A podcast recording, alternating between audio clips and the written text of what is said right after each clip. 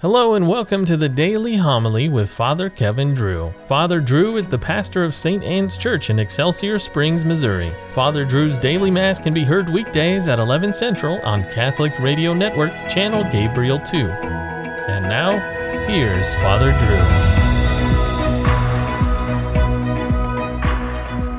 Drew. A reading from the letter to the Hebrews. Brothers and sisters, remember the days past when, after you, you had been enlightened, you endured a great contest of suffering. At times, you were publicly exposed to abuse and affliction. At other times, you associated yourselves with those so treated. You even joined in the sufferings of those in prison and joyfully accepted the confiscation of your property, knowing that you had a better and lasting possession. Therefore, do not throw away your confidence. It will have great recompense.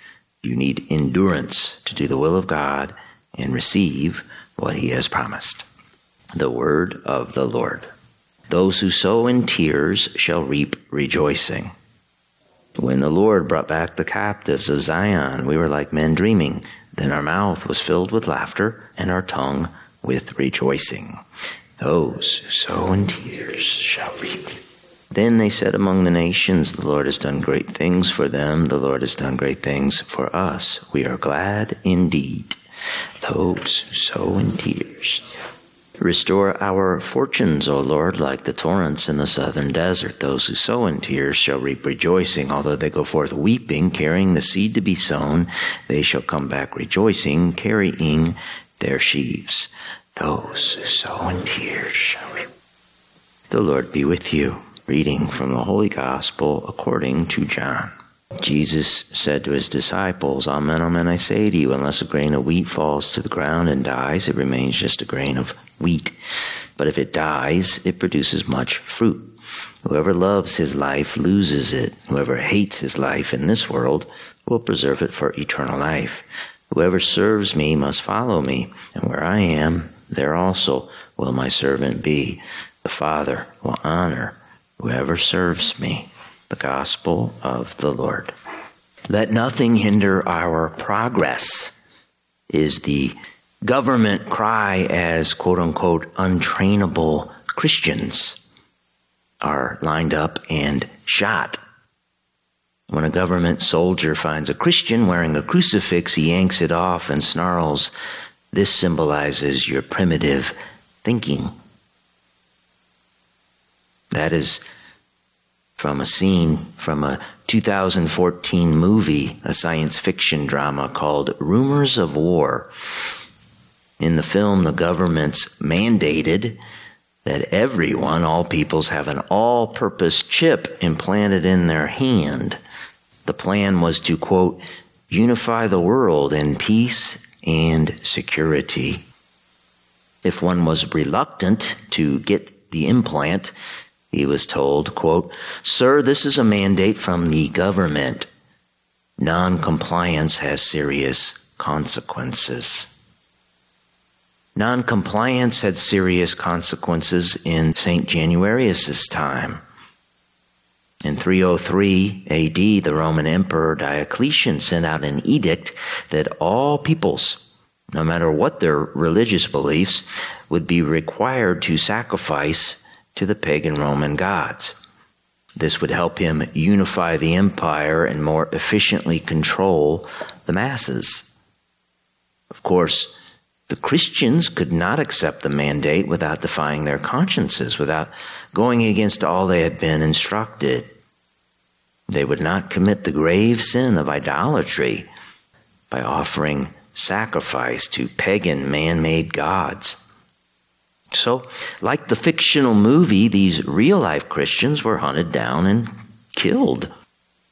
Our honored saint today, Saint Januarius, helped hide Christians from death. When he was caught doing so, he was beheaded for his trouble.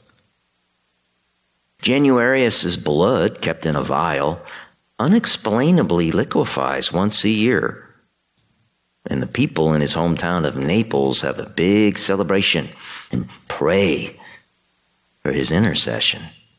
Doctors and scientists cannot explain the phenomenon. The church has never spoken on it one way or the other.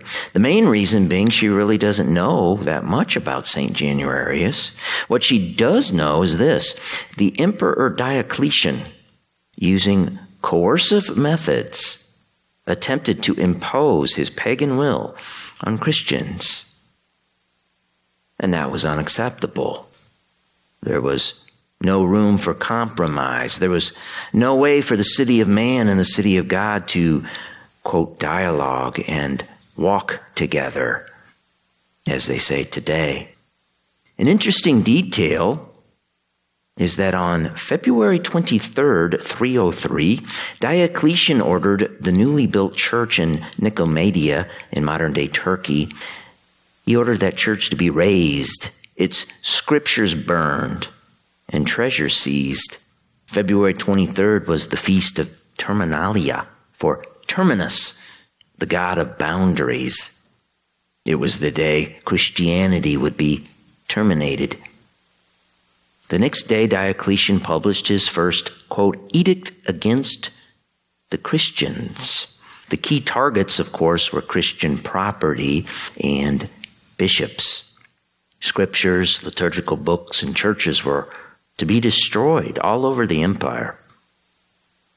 During this persecution, many Christians sold out. They denied Christ in order to save their skins and livelihoods.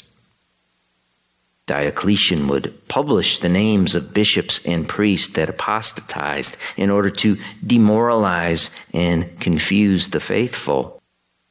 Modern day emperors of course, do the same.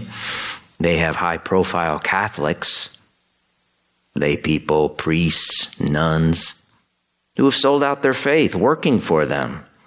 They are in the emperor's pocket. Who are you working for? Whose pocket are you in? Pray to St. Januarius to give you the courage to go to work for and offer true sacrifice to the eternal emperor and king who sacrificed himself for you on Calvary.